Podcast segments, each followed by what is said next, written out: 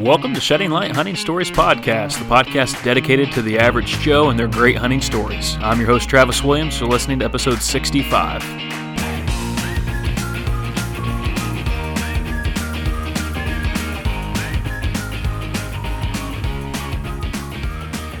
How many of you have ever went hunting with your grandfather? Uh, maybe your grandfather's the one that taught you how to hunt, or maybe if you're like me, my grandfather took me out one time. Hunting was definitely not his thing. Uh, I think I'd spent the night at his house, and it was must have been a gun season, and um, I don't know if I was using his gun or my own or whatever. But anyhow, I was probably about 12 maybe, and Grandpa took me out, and I remember we were only maybe 100 yards from his house, just into the wood line a little bit. Sat down, and my grandparents were always big on making sure that you had plenty to eat. So we had a full breakfast that morning, and it hit me. And if you know what I'm talking about. and so I said, Grandpa, I think I need to go back to the house real quick.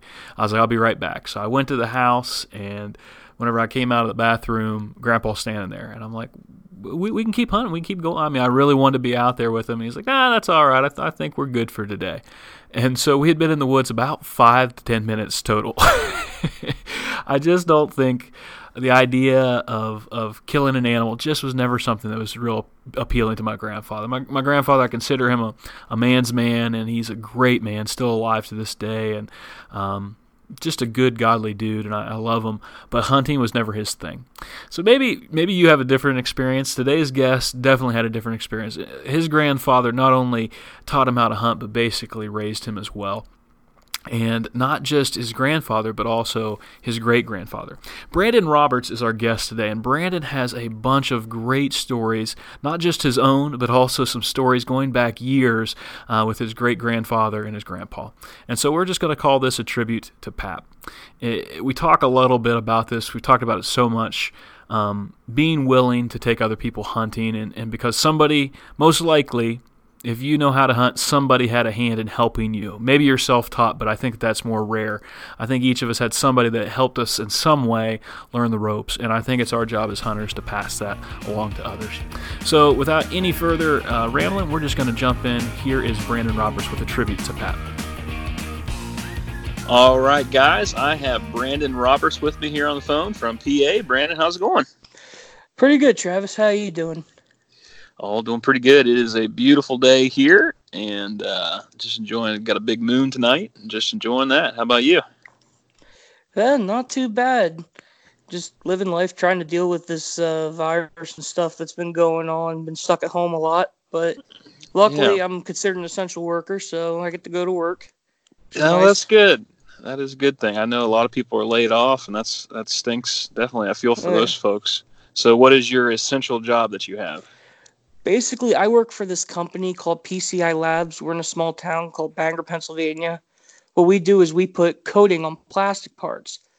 And the coatings that we do, one of the parts that we actually coat is the screens for like the crash carts that they use in the hospitals.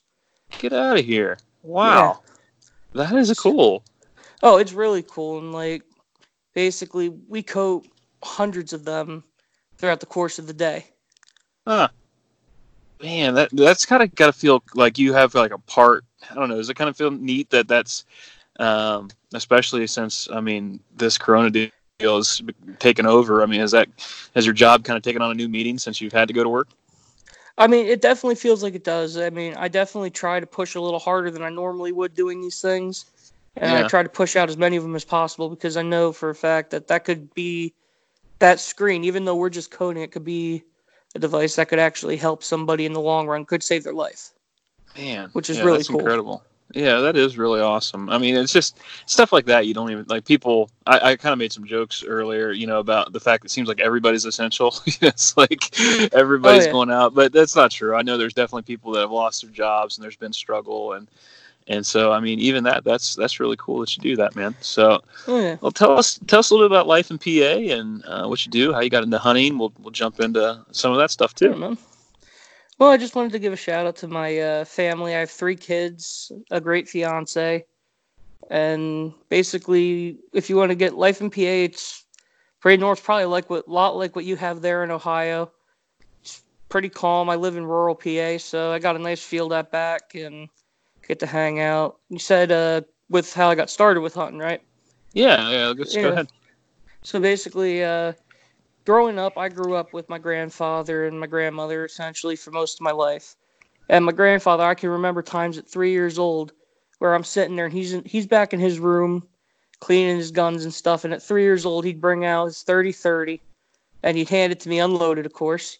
And just we'd sit there and talk, and he'd tell me stories about hunting, fishing, and all that. And I used to get so excited over these things. And like, sadly, he passed on the 15th of this past month, oh, which oh, yeah. it's been really hard because I'm finding a lot of like his old, a lot of old pictures and stuff like that. But he really got me going on hunting. I remember hearing stories when I was a kid of uh, I used to go down in his basement. He had his buckets of deer horns, and he would pull. There's this one six point, a real wide six that he shot, and I would grab that set of horns and go sit on his lap and make him tell me that story about 50 times in a row. Oh man, that's cool. That's cool, uh, man. I'm sorry about your loss, but that those are some great memories for sure. I appreciate it, man. Yeah. So let's let's dive in a little bit there, Brandon. So mm-hmm. you're sitting on your grandpa's lap. He's got telling you these stories. Let's talk a little bit about you know how he got you into hunting and some of those memories that you have of him. Well, he he basically he started me off hunting. We would go up to our family cabin that we had for years. It was sold a few years back, but we basically we'd go up there during the summer and stuff. And early fall, he'd take me up when he'd go archery hunting or turkey hunting in the fall. And we'd go, you know, we'd go out and sit in the woods. We'd talk. He always told me once I was old enough, I'd have to earn my way to hunt up there with him. So I'd go. we basically we would we were in wood fire in the basement of that uh, cabin, and I remember that fall before my first season, we went up there for almost it was like a, it was over the summers but it was about a week straight. We cut firewood, and I was so I was so freaking excited because I knew that that, that year I'd got my safety course earlier in the year that that was going to be the year I'd finally get to go and the thing that really got to me is I was super excited too. He told me I was going to get the hunt off of his stand, which they had permanent stands up in the mountains up there. They built them years back. He shot a about 130, 140 inch 10 pointer off that stand the year before. Oh, wow. So he had me all cranked up for that first year. yeah, that sounds. I like that. I like that he made you work for it. That's that's oh, yeah. uh, that's interesting. That's a good way to go about it. I would think. So, oh, yeah, it, uh, it how did that first year play too. out? Yeah, that first year was actually it was great. Starting off, it didn't look too promising, and well, the cool thing about my first year was I got to hunt in that camp with not only my grandfather but my great grandfather. Okay. Wow. Which okay. was, was very special in its own. Well, the first that first year we went up, we would always go up to camp the Friday before, like Black Friday, we started hunting in PA normally on Mondays. It just switched to Saturdays. Okay.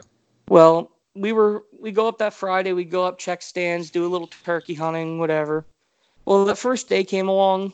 He put me out in his stand. Now I'm 13 years old. He sits me out in the stand, and I sat there for 12 hours. I didn't see a single deer. oh man. Nothing. I didn't see a single ounce of wildlife the first day. That's a great, day, great introduction to hunting right there. oh yeah, that first sit, first day of rifle season. Now is he sitting next everywhere. to you? No, he went off on his own stand. He gave me okay. a lot of. Uh, he taught me a lot about safety and all that. Got me settled okay. in. And then he went on his own. We went on a youth doe hunt beginning of the year where he sat with me and got me oh, used okay. to the ropes of everything. Cool. But cool. nothing happened right. on that hunt either. So yeah. But the second day was the exact same as the first day for hours, daylight to dark, pack my lunch, didn't see a single deer. Third day comes along. I sit in that stand another 12 hours, daylight to dark. You'll see a little deer. And just to give you a little layout of that stand, we had 26 acres in Sullivan County, PA. You would walk up the big, there was a big hill up in the back of the cabin, like where the mountain went up you cut out to the left at the top of this hill, we had like little roads cut through the property. Mm-hmm. And you take this little trail and cut up onto his tree stand, which was on this little flat between like two hillsides, and then up on all the way up on the top there was a field. Now, if you're sitting in the stand to your left, you have a shooting lane. Straight ahead, you have a road, and then back behind you, it's the woods. And you can actually see the cabin from the from the tree stand. Okay. Well, so basically, for those first three days, I sat there total about 36 hours. I didn't see a single deer. I think I saw maybe three squirrels that whole time. My goodness, just, how are you feeling at this point? Are you like wanting to quit, or are you still just like tenacious, like you want to keep oh, going? I was still cranked up, thinking it could happen any minute because he would always get me cranked up for that first hour and that last hour. Yeah. But I'll, I'll, admit, by the end of that third day, I was getting a little discouraged. So uh, that Thursday came along, and now that Thursday, we all decided, you know what, we're going to sleep in. So I slept until about nine, ten o'clock and I'm sitting in the I'm sitting in the cabin. We're like, okay, let's put a deer drive on, which was basically my grandfather was just going to take a walk out and around the property. Basically, we had permission to go on neighboring properties, so he would go out onto the neighbor's property and just push some of the thick brush that was out there. Mm-hmm. Well, I told him okay, so I grabbed the 30-30 that he gave me, and he actually shot his first deer with that same 30-30. Mm. So cool. I grab my 30 30 and I head up to the deer stand. It's about 10 after 10 or so once I got up in the stand and sat down. Now I'm sitting there. I hear the cabin door close down in the distance. So I say, okay, there goes my pop. He's going to go. He's going to start walking out the road, put this drive on. So I'm sitting there thinking, you know, I'm not going to see anything. So I'm sitting there. I'm checking my watch. I, I look down to check my watch. I look up and over to my left out towards that shooting lane and there's a deer walking through. But I didn't rec- recognize it right away. So I look back down at my watch, and then the second that registered in my brain, I quick like spun my head around and was like, "Holy crap! There's a deer." and then at that same moment, I stop and I see, "Holy crap! It's a buck." Now in PA, you can shoot when you're youth. I'm pretty sure it's the same in Ohio. You can shoot a spike, whatever whatever buck's good for your first buck. Right. Well, I seen these horns poking up above the ears, so I thought, okay, here we go. So I grabbed the 30-30, and this deer's walking towards that shooting lane. And I get the 30-30 over the side of the stand. I pull back the hammer, and I give it that mat. And that deer stops right in the center of the shooting lane. The second that deer stopped, I shot. Now this all happened about 10 minutes after that cabin door shut. Oh, man. This deer, yeah, I watch it. Quick. Yep, yeah, it runs up the field towards. It runs up the hill towards that field that's up on top of the mountain, and I can't see it anymore. Well, I'm sitting there. Next thing I know, I look up and I see my grandfather and the guy that owns the cabin up the road walking towards me. He said, "Did you get one?" I said, "I think so." And they're like, "Okay." Well, they started walking up through up that. There's like a road that goes up in between, going up that hill Grandpa was walking up that road. Next thing I know, I hear him yell out, Brandon, you did it. You got a four, no a five, no a six, no a seven pointer. And I can just remember being so cranked up. That deer only ran about 50 yards. I double lunged it. Oh, and man. I, I just, I remember being so cranked up, I could have swore if I didn't think of what I was doing, I was about to jump out of that tree stand. man, that's sweet. That's really yeah, awesome.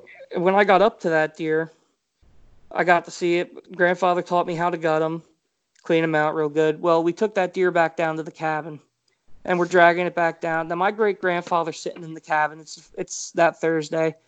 They heard me shoot down there, and my uncle was like, my uncle was there too, and he said, "Oh, sounds like Brandon shot." So my great grandfather's like, "Ah, dang kid, probably shot a doe." well, I dragged this deer up to the cabin. I sat down up front. My great grandfather came out, and he was smile from ear to ear when he saw that buck. Mm-hmm. I'll never forget that moment in my life. I still have a picture of all three of us, me, my grandfather, and my great grandfather, standing around that deer, hanging up in the sh- in the shed behind the cabin. Oh man, that's special. That's really yeah. cool. And it's ever just, since, uh, go ahead, go ahead. Ever since that moment, I was hooked. Oh yeah. Wow, that's a good story, man. Thank you, man. that's really cool. Yeah, I, I mean, just I just I'm smiling just because I can just picture the whole thing and just the excitement. I mean, and just kind of a neat thing with your grandfather, and then also with your great. I mean, not a lot of people get to hunt with their great grandfather. That's kind of cool that you knew the knew him and and got to spend that time with him as oh, well. Yeah, I got to hunt with him for about three or four years before he passed in 2014. Okay, all right. Which it was amazing. It was I got to learn a lot. I got to hear a lot of cool stories from him, and it it really shows like the stuff that I learned from him. I'm I'm teaching my kids now too. Yeah. Which so is, what, really let's cool. talk about that for a second. Any any stories about your great grandfather? I don't know that I've ever had anybody on, on here to talk about great grandfathers before. well, my great grandfather, he still has probably. Uh, I'll just get in the one for now because I got a few other good hunting stories for you. Yeah, but, yeah. Uh, my great grandfather, I have a set of deer horns from 1939. This buck was about an 150 inch nine pointer. Wow. The G2s on it are over 15 inches long. I didn't think deer like existed like that back then, from what, what everybody else told told me. Neither did I. Well, uh, it's funny when he tells the story of this deer because it's crazy how, how it happened. They were putting a deer drive on up at their old cabin in Sullivan County, and he got in the middle of this deer drive, and he was crawling through some real thick brush well, he's just crawling through. All of a sudden, he he hears something that sounds like a freight train running at him. So he he thinks, okay, here comes a deer. So he gets ready, and next thing he knows, he looks up and he sees these horns coming through the brush at about ten yards away, running right at him. Well, this deer, when it cleared through the brush and it got in front of him, he literally was on a knee and he shot that deer from a hip. oh my god! And this deer, when he hit that deer, it somersaulted and actually flipped over his one shoulder and landed in the snow behind him. Wow. So when that deer dropped, he walked he, he settled down for a second, calmed down because I'm sure his adrenaline was just going through the roof. I mean, I don't know how well I could handle being charged by a 150 inch buck close quarters like that, but yeah. I just re- I remember him saying I walked up to this deer. There was about a foot of snow on the ground. He said he grabbed the deer by the ear. When he pulled the head up, there was no horns on the head. He couldn't figure out what happened. Well, he dug through the snow a little bit. That deer hit the ground so hard when it somersaulted that it actually broke its horns off. You're kidding me. No, it broke them off right at the pedicle. Wow. Wow. That yeah. is crazy.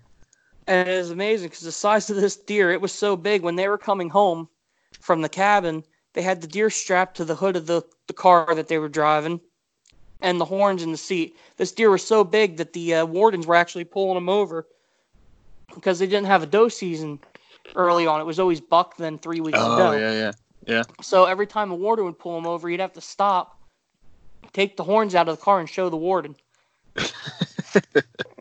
I gotta find it somewhere. Right. I actually have the newspaper clipping. He was actually in the newspaper for that deer.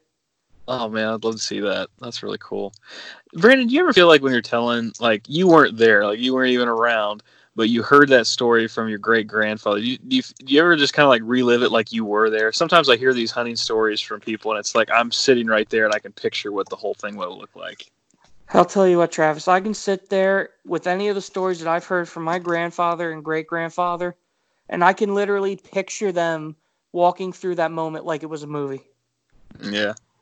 Yeah, I, it's it's an amazing thing, and you you feel like you're right there with them when they're telling them, or when they were telling them too. Which yeah, it's just it's unbelievable, and then it makes me look at some of the stories that I've had, and it's like, huh.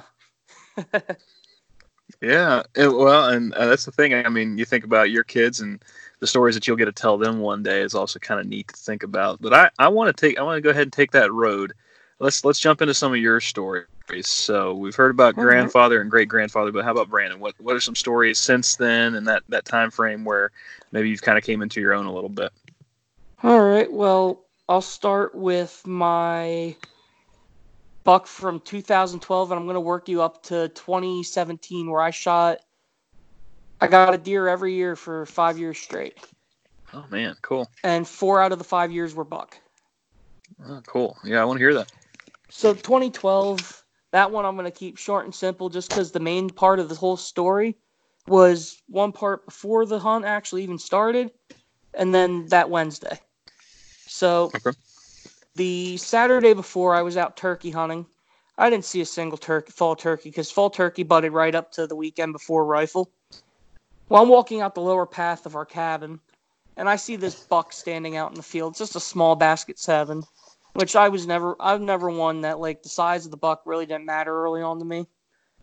Well, I got behind this tree because this deer was walking towards me, and this deer got within about three feet of me on the other side of this large oak tree.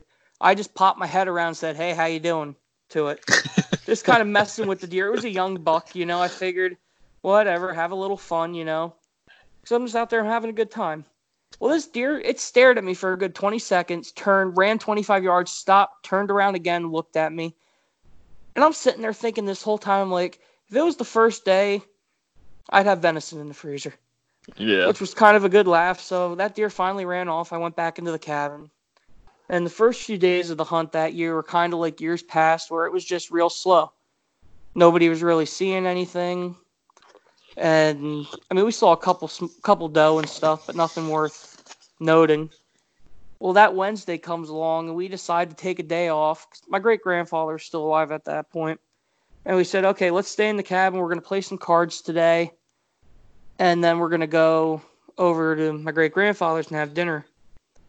Well, we're sitting there playing cards in the cabin, and right around the middle of the game, the one guy, our one hunting buddy Dean, looks up and says, "Here comes a deer. It's a buck." Well, a couple of the guys, me and my uncle, we grabbed our, our rifles and we just ran out the cabin, you know, just because, you know, hey, finally we're seeing a buck. Well, we're sitting on the front seat, of, front porch of the cabin, just watching this deer come through the path. I can hear my grandfather hollering inside, shoot, somebody shoot, somebody shoot. Well, my uncle, I didn't have a point restriction at the time yet because I was still under 16. So the second yeah. that deer walked out in the road, I shot it offhand in my, uh, basically, I was in my pajamas at that point. I shot that deer offhand in my pajamas. It dropped in the road. We made sure it expired. It was cold out that day. We actually ended up going back inside and finishing our game of cards. And the thing awesome. is, I was I was so distracted at that point that I couldn't even finish the card game. I, I just I was throwing away every hand that I had. I'm like, let me get to the deer. That's cool. Yeah, and that that buck we actually named the, the, game of cards that we play. I don't know if you ever played it, Hoss and Pepper. Oh no, never even heard of it. No, it's basically an all face card game, but we we dubbed that buck the Hoss buck. Oh, that's cool. That's a good name. Yeah, so that was the first year of the streak that I started. I shot that one in 2012. So then 2013 deer season rolls around. The week starts off a little slow again. I'm just going to lead up until I get to the about in the order. Well, yeah, this yeah, year I decided to go sneak hunting the Wednesday because it was it was it was a little wet out, but there was some crunch. It was kind of half frozen, half not, and I had a nice railroad bed that I could walk on the property, on like the lower part that went onto the neighbor's property where we had permission. So I thought I'm gonna go sneak hunting. So I grabbed my rifle and I headed out, figuring you know I'm just gonna take a walk and see if I see anything. So I'm sneaking through, and all of a sudden I just hear crunching, and I think, okay, that that sounds like a deer or one really big squirrel. So I get up around this bend I I stop, I peek around, and I see horns coming through the trees. It's a small basket eight pointer, and then behind him is about a hundred, ninety to hundred inch eight pointer. Well, this buck, I pull up, I get him in my crosshairs. He's at about sixty yards. I take the shot. Deer runs off. I think there's no way I missed that deer. So I decide to walk down. It, it like steeped down into a ravine off the railroad bed and it was flat in the bottom and it came back up to the bed. Well, I decide to walk down part way. I don't see any blood where the deer stood or anything. Next thing I know, I look in the bottom of this ravine.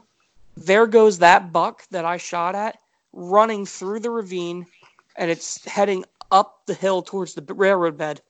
Now, I only have about 80 to 100 yards on this deer. So, me being, I was 17 years old, I think, at the time, I see this buck running. I'm standing there with my rifle. I decide, you know what? I'm going to race this deer.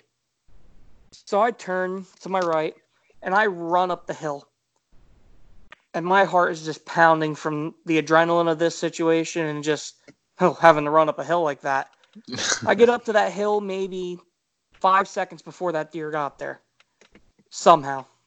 And when I got up there, that deer came out. I stopped the deer right on the edge of the railroad bed.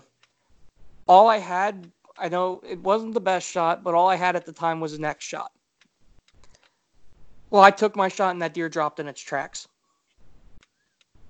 And I remember this was the last deer that I got that I was able to tell my great grandfather about because after I shot that buck, I thought I had that. Uh, it was a ground shrinkage deer. I thought he was way bigger than he really was when I first shot him. No, yeah. He was still like he was 98 inches, but um, yeah. I remember calling my great grandfather. and I said to him, I said, "Pappy, I shot probably a buck bigger than Pops or just as big as Pops from 2008." And I remember freaking out about this deer, and I was so pumped up. I finally got up to him. I'll, I'll never forget that one. That was really cool because that was when I actually I called my great grandfather first. Next thing I know, I look up. Here comes my uncle walking out the trail, and here comes my grandfather walking out the trail to meet me to help me bring the deer in. Mm, that's cool.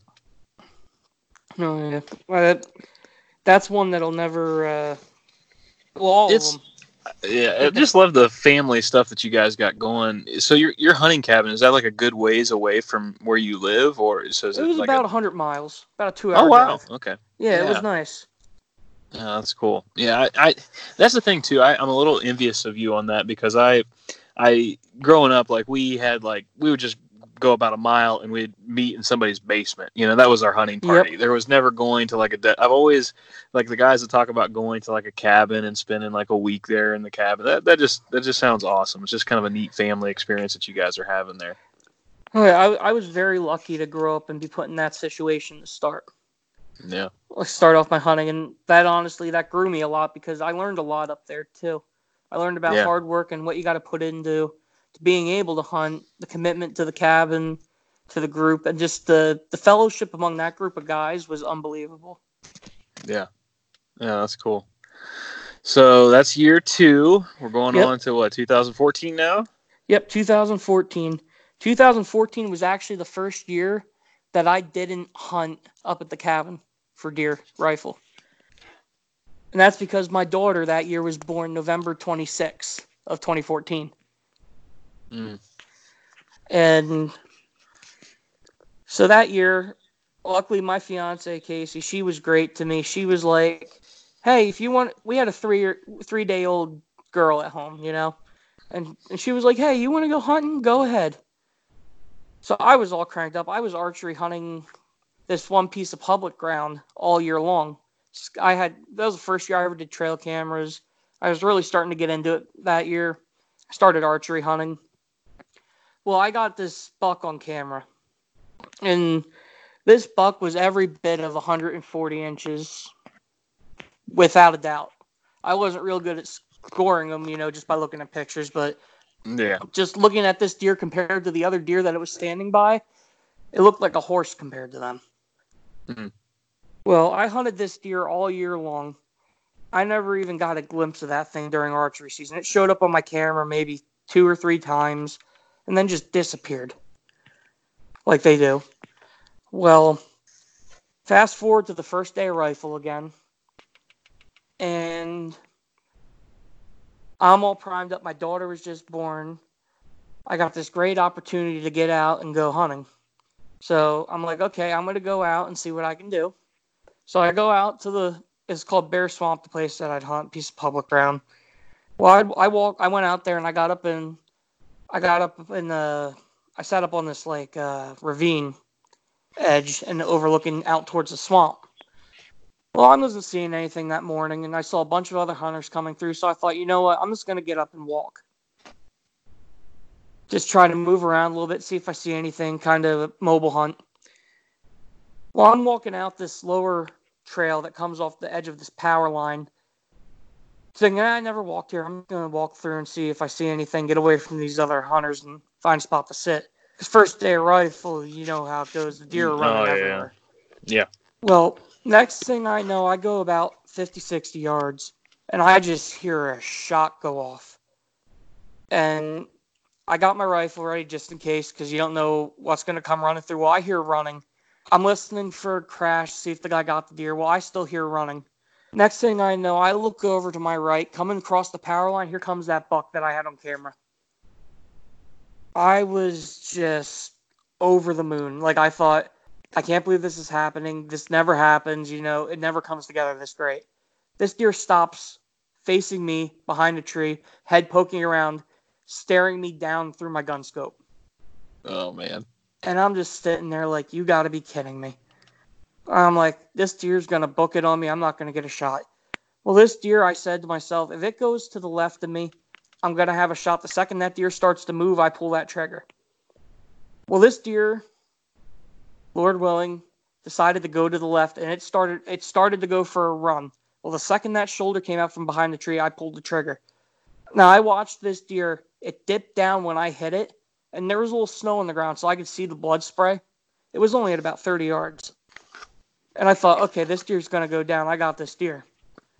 So I sit there for a minute, and then I'm thinking in my head, and I'm like, you know, with all these other hunters out here, I better get on this blood trail right away.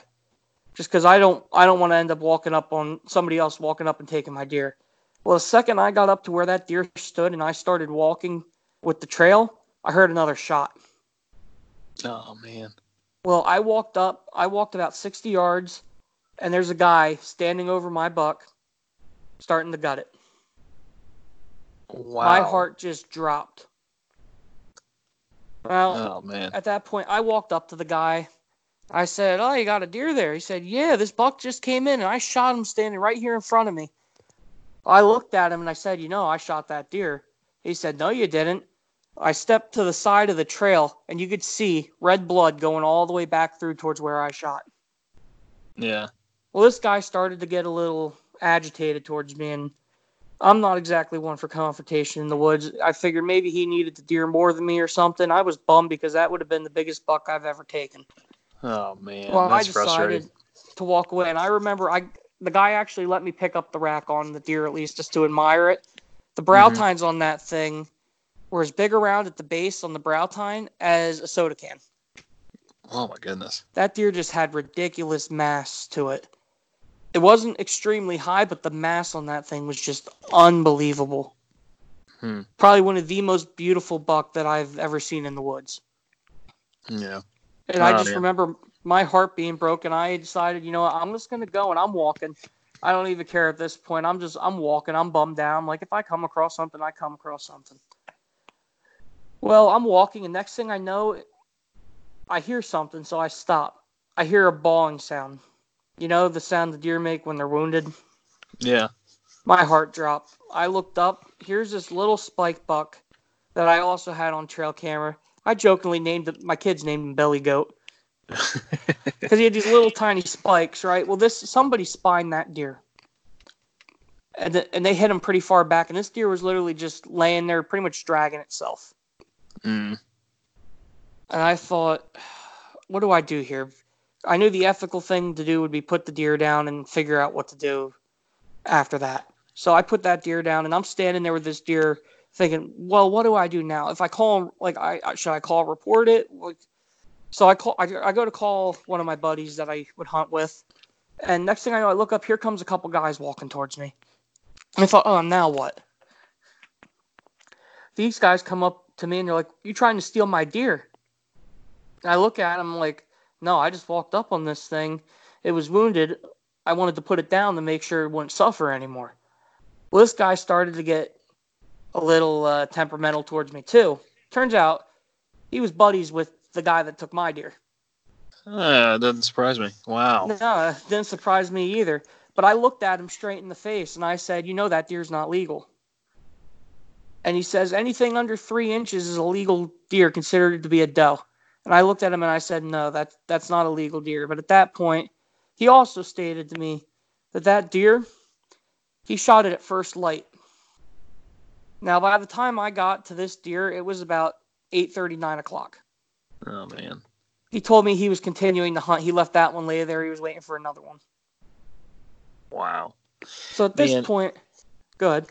No, uh, yeah, it's just that's it's absolutely frustrating sometimes. I mean, you hear these stories and it's incredibly frustrating that there are hunters out there like that. You like to think that some some guys have some sense and that there's some ethics going on, but not everybody seems to have that mode in their mind for some reason. Exactly, and it, it's honestly it's heartbreaking to see because yeah. the, the ethic part of it is one of the most important parts to me. Like, always respect the other people in the woods, and they respect you. That's the way I was raised. Yeah. Well, yeah. this is all going on in one day here. This whole situation. So after that, deer, I decided, you know, I am done hunting for the day. I'm done at this point. Like this is the second this is the second buck of the day that I had something go wrong with. So I'm like, you know what? I'm going home. So I went home. I'm sitting there. I'm eating a little lunch. I start talking to my fiance, and she. And I'm like, you know, what? I'm thinking of going back out again. And luckily enough, she actually let me go again. Like she was great about it. And I decided I had this piece of private property that was all farm fields that I would hunt in evenings. So I decided I'm going to go out there, just sit in the field and enjoy some quiet where I'm not going to see orange to my left and right every 50 yards. Yeah. So I get out in this field. I sit down on the top edge of the field by some pine trees, figuring I'm just going to watch this bottom here because the deer come out up of this bottom and feed in the field at night. Well, don't you know, I look over to my right. Here comes some orange. It's the landowner. The landowner comes over to me, which at least at that point, it's somebody I know, and it's not somebody that's going to like mess me up at all or anything. Yeah. Well, me and him were talking a little bit, and he's like, hey, how about I put a little drive on for you? And at that point, I'm like, yeah, go ahead. I mean, what what do we have to lose? You know, I'm I had all this go on today, so he's like, yeah, you just go sit right in the middle of this bean field, and I'm gonna walk through the woods back there, and if anything comes through, shoot it. So I look at him like, okay, well, I'm only out for a buck right now, but all right, let's see what happens. So I'm sitting there, and no more than 30 minutes later, I'm sitting in the middle of the soybean field with a fence row about 50 yards in front of me. Here comes this look, this buck with three on one side, just booking it through, and he stops in the fence row. And I'm looking at him and I'm like, here we go again with the stopping where I can't get a shot. And that just drove me nuts at that point. Well, this deer staring at me, and I'm like, well, if you're coming out, I'm going to have to take a shot. Well, this deer came out on a flat run. And me being young, I thought, you know, I can make that shot. Well, I shot that deer offhand at 50 yards on a flat run, and I double lunged it. Oh, wow. And actually, I had a uh, situation similar to my great grandfather's big nine pointer with that deer too. I got up to that deer after shooting it. It was it was legal. It had three on one side, and I thought, okay, I'm going to drag this deer over to the edge so I can get my truck around to get the deer. I grab the deer by the horn. I start to pull to drag it. I end up laying in the field. The horn popped off. wow, wow! And this is like November, right? Yeah, this is this is like November, maybe early December. Huh. That's I weird. Couldn't, I couldn't grasp why the horn would fall off of a deer that early. Yeah. I don't know if it was a nutrition thing, but that that's something that still baffles me to this day. Yeah. Well, so a rough day ends with you at least getting a deer down. Yeah. Which at that point I was I was willing to settle for anything that was legal. Yeah. After that morning. And that was the coolest thing ever too, because that deer I was able to get three days after having my baby girl. Mm, that's special. Yeah. Yeah, which was one of the coolest things ever. I could tell her how, you know, three days after you were born, dad shot three buck and finally got to keep the last yeah. Uh, that's good. That's good, man. But yeah, that was one of the that was a really cool moment for me. So the streak continues. Yep. So the next year, we hit 2015. I didn't get a chance to do much hunting that year. I didn't get to go up to the cabin for a rifle, but that's besides the point. I already had a deer before that.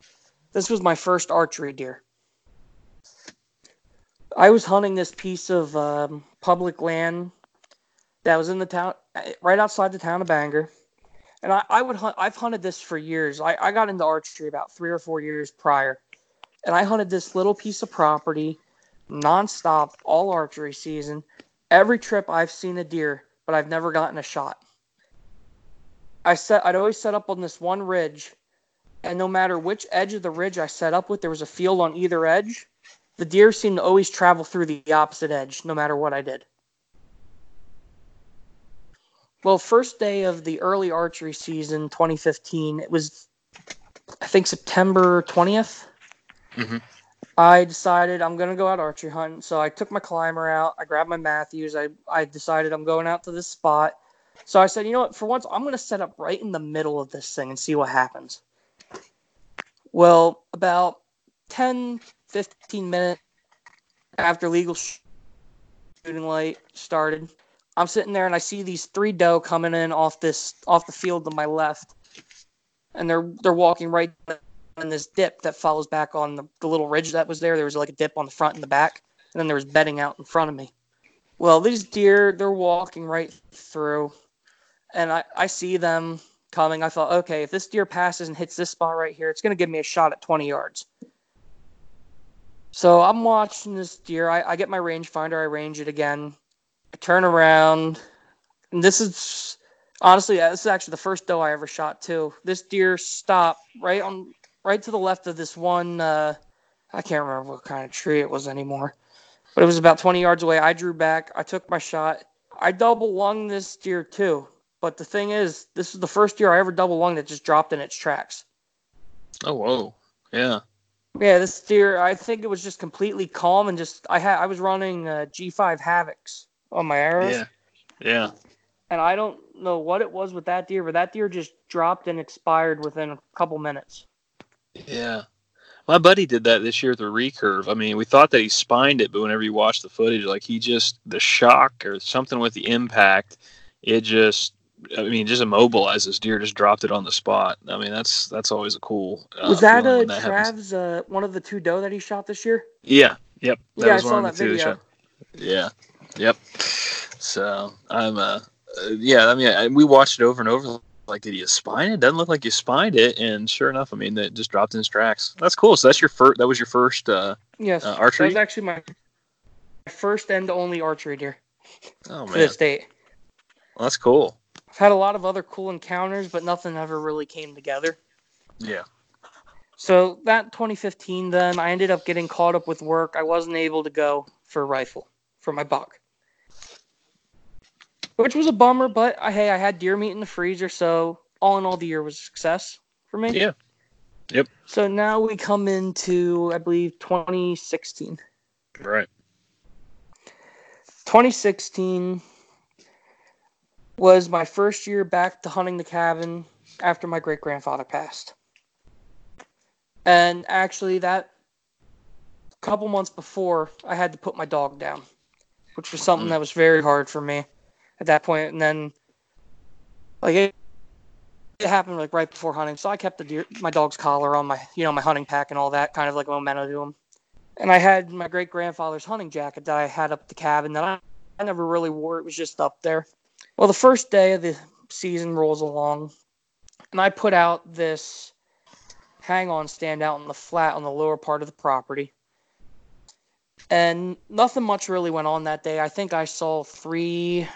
No, I didn't see any deer that day. That was the next year I saw three that. But that on that flat, I didn't see any deer. So we went back into the cabin. Me and my uncle were talking. He had a stand all the way up on the top of the mountain in the far corner of the property that he would always hunt. Well, being that they were all starting to get up there a little bit in age and he had some back problems, he didn't want to walk up there anymore. So he said, Hey, tomorrow if we go out, you can go hunt my stand. So I'm sitting there, I'm like, Okay, cool, I'll go up there, you know, I don't mind taking a walk up the mountain. So the next day rolls along. It was raining in the morning, so we just said, oh, you know what, we're sleeping in. So we all slept until about 8:30 got up, had breakfast. And I said, okay, I'm going. Me and Dean, the one guy that we hunted with, we're like, okay, we're going up to our stands. I'm going to go up to my uncle's stand. He's going to go to his stand. So we decide to walk up to the stands. So I get up to this stand. It's about quarter after nine. I could hear Dean getting in his stand, which is about maybe two, three hundred yards away, but you can't see him. But you mm-hmm. could hear him because he has a. For some reason, this guy had a metal ladder going up to his stand like one of them aluminum jobs. And yeah, when he was getting up in his stand, you could hear him clinking. And I just sat there thinking, you know what? I'm not going to hear a single thing. I'm not going to see a single thing all day after that.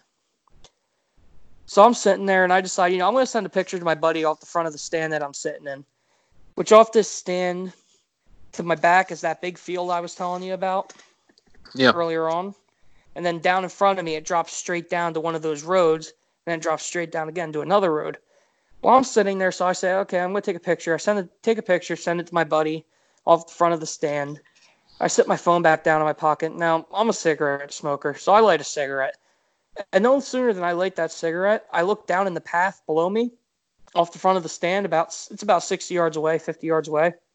There's a buck laying there, just bedded down, 50 or 60 yards in front of the stand. And I'm like, are you kidding me? I didn't see this thing walking in.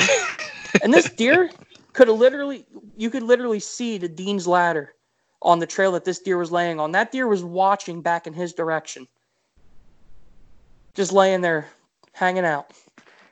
So I'm sitting there like, and at this point, this is the one of the few major times that I got the shakes bad, because this was the the biggest buck I've seen in the deer woods, oh, besides wow. that one from 2014.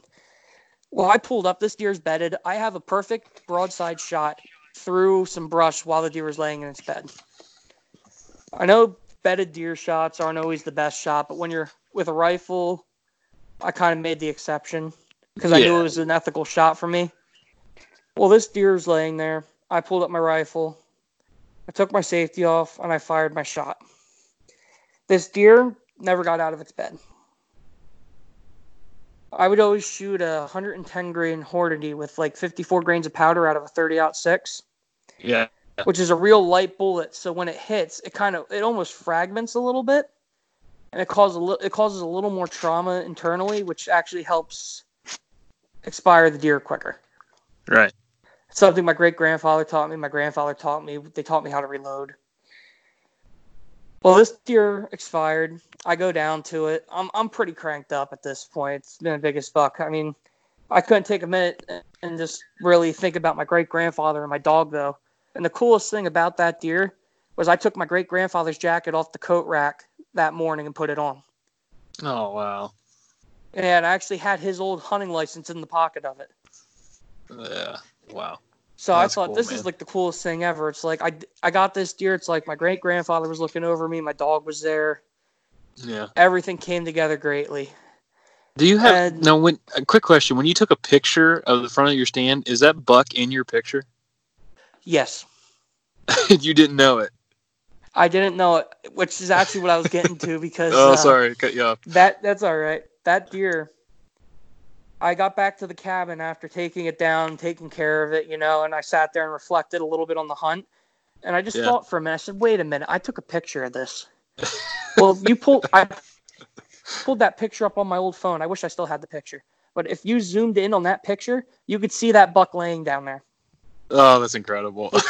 it, it's hilarious because you, you look at it and you think, of all things, how did I not notice that deer laying there sooner? Yeah. Or how did that deer not jump on us when we were walking up in there? Oh man, that's funny. that's funny. I can yeah, see I that still... happening to me. Totally see that happen to me. Uh, yeah, that was really cool. I mean, I just it, it, baffles me. I, I I have no other words for that. I'm just kind of dumbstruck by it. yeah. yeah. Well, no, that's awesome. That pretty much ended the 2016 season. That deer ended up scoring 115 and three quarters. Oh, that's a good deer, man. Oh yeah, that one I was I was pumped about. That was my biggest to date. Well, the next year comes around. I believe it was the 2017 season. Yeah, this was the last year I was able to really get out hunting because of some life circumstances and stuff. Yeah. Well, 2017 rolls around. And this ended up actually being our last year at the cabin before we sold it. It was not known at that point or anything like that. Well, we were we went up, we were all having a good time. You know, we, we were watching these three doe that were walking around all over the weekend. I actually I missed a turkey during uh, the, the last day of fall turkey from that same stand that I got the buck deer before. So that first morning rolls around and it's it's relatively cold and it's windier than you could imagine. Just very heavy swirling winds. I didn't expect to see much. And I could hear coyotes howling all morning. So I just I sat there and thought, you know, I'm gonna go out. We're still going out like we do every year, but I'm not gonna see anything. I'll probably be back in by lunch to get some leftover chili from the night before. So I head up to the stand I get up in my uncle's stand. It's about I get up there about 5:30 in the morning. Once it starts to break daylight, I hear some rustling. So that gets me pretty cranked up. The next thing I know, I look over. It's two red squirrels chasing each other to my left. and, and my heart just kind of drops at that point. And I'm like, oh, you guys got to be kidding me. Yep. That happens to me every year. yep. Don't you love it? You sit there and you hear this crunch, crunch, crunch, crunch. Oh, you're so racing. sure. Like you're so sure, and then you look, and it's a yep. squirrel. Yep. It's a squirrel. and the sad thing is, even after you identify that squirrel, sometimes you'll hear that crunch, crunch, crunch again. Get all pumped yep. up again, and it's the same squirrel. Yeah. yep. yes. I I completely yep. identify with that. yeah, well, that, that the squirrels actually play into this a little bit on that first day. I decide I'm sitting there and I'm thinking, you know what? These squirrels are playing. I'm not going to see anything. Well, you know, you can still see deer squirrels. Well, I hear crunch, crunch, crunch, crunch again. And I think, oh, there's the squirrels go again. Well, I look down on that path and to my left, hear these come out. And I thought, okay, cool, some deer. But then I rec- recognized those deer. They were the same three doe we were seeing all weekend. Mm. And I didn't see any buck hanging around with them all weekend up prior to the hunt it was just these three doe that hung out and they just basically meandered around the property. So I'm I'm sitting there not thinking about much, just watching these doe. And next thing I know, I look back behind them towards where this this power line drops down off the mountain. There was like a trail that they would always cut across onto this trail on our property mm-hmm. from the neighboring property. It was basically this steep pine slope where they like to bed. I see this real big body come through the trees, and I think, okay, that's something different. Well, I pulled my scope up and I, I'm looking at this deer. I trace the body up to the head. And I see the horns. I'm like, okay, that's a buck. So at that point, I'm actually pretty calm, surprisingly. And I'm watching this deer, trying to figure out if it's legal. It comes through and it starts walking down the trail towards me. So the first thing I pick out, okay, it's a buck. It's not a spike. Cool. Well, then as it gets a little closer, like there's a lot of brush on the farther end of that path, so I can't really see through. And I identify, okay, that looks like a, it looks like it's a basket six, like a decent basket six, nothing too crazy. But I'm gonna take this deer. Well, this deer starts walking. Now I'm looking for a hole to shoot. I cannot find anything.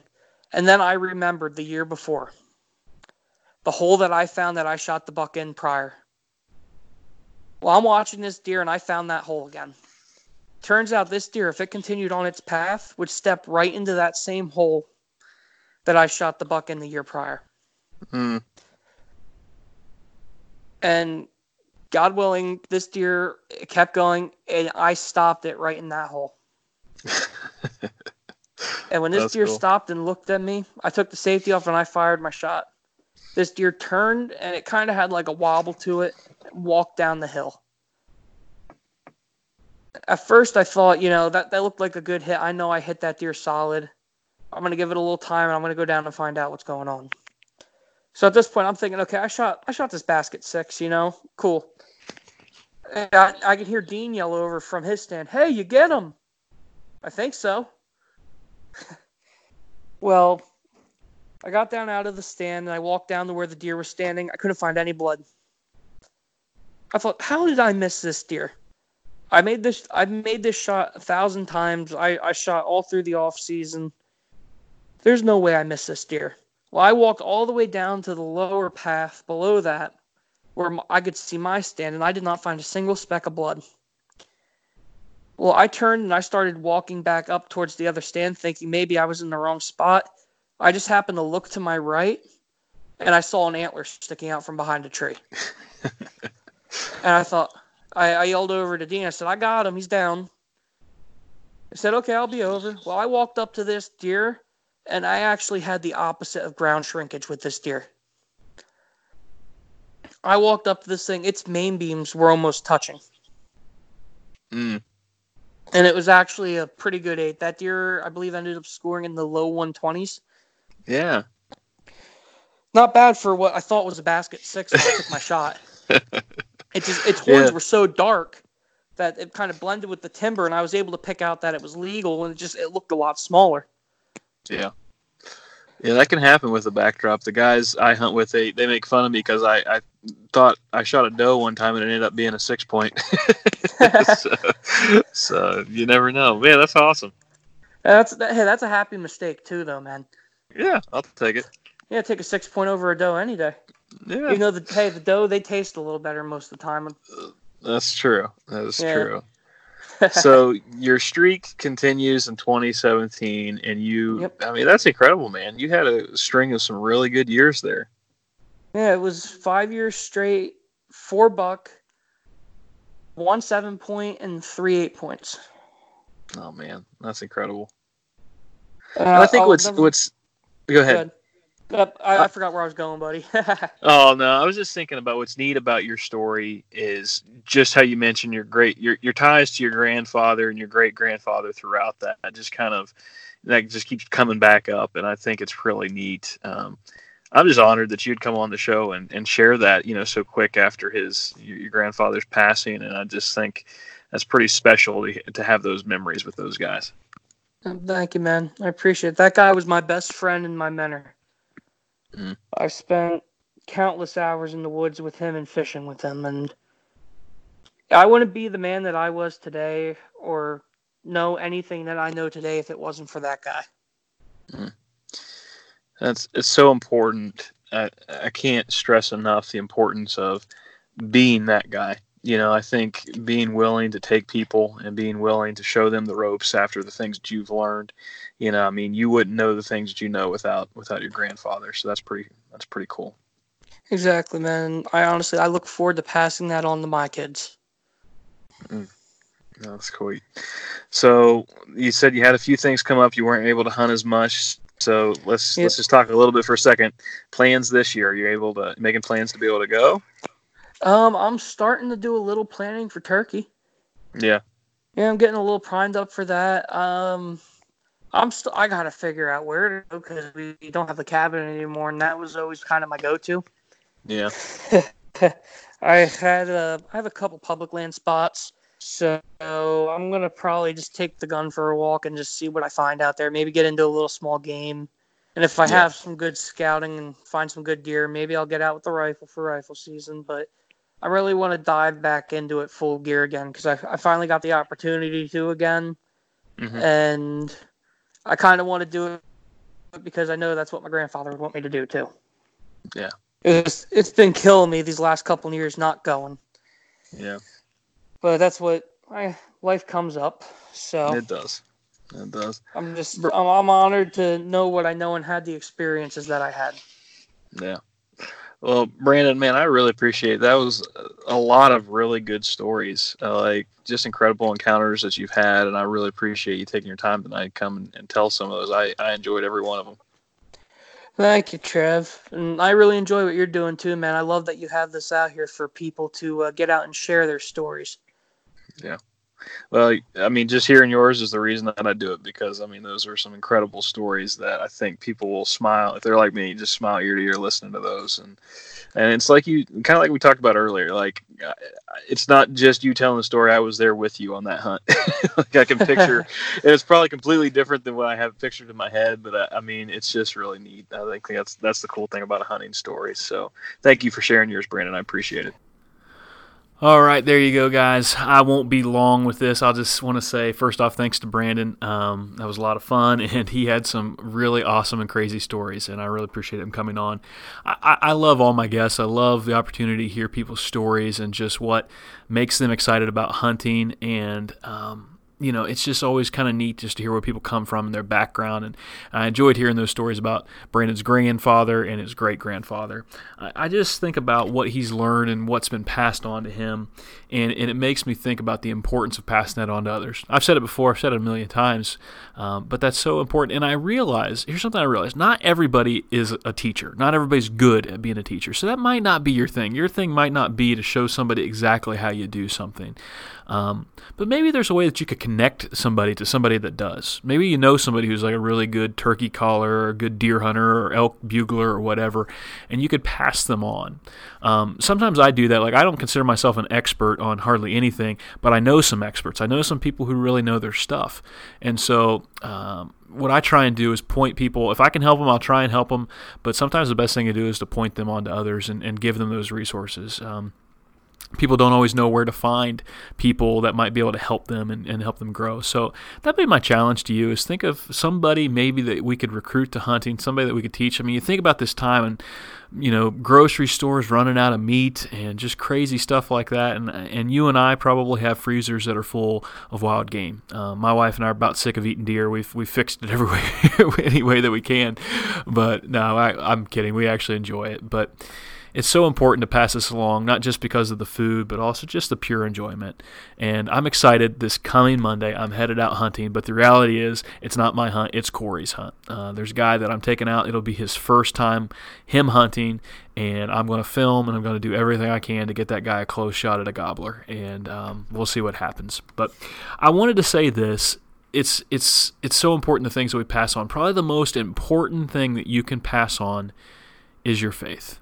Um, some of us might be a little bit quiet about that. Like we feel like we're not a teacher. We don't know what we'd say. Yeah, we believe in God or Jesus, and maybe we go to church, but we just don't say a lot about it because we don't want to be a Jesus freak. We don't want to cram it down people's throats, and that's that's good. But we all, I believe, have some sort of responsibility to pass on. If you've been given what I think is the best news on the planet, and we just sit on it, we don't ever do anything with it, then that's that's not good either. So maybe there's some sort of middle ground. Paul is going to say in 1 Corinthians 11, "For I received from the Lord what I also passed on to you."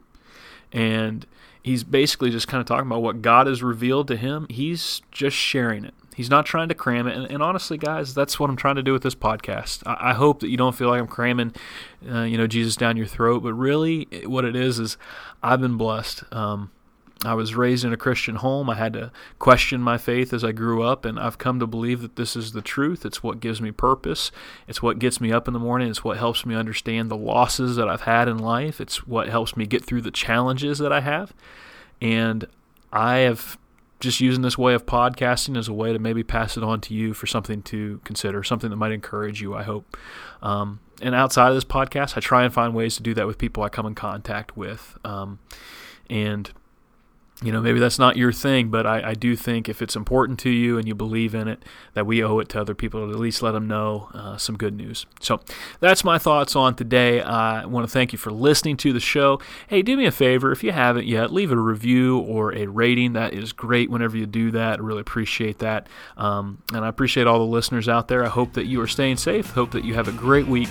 And remember to shed the light.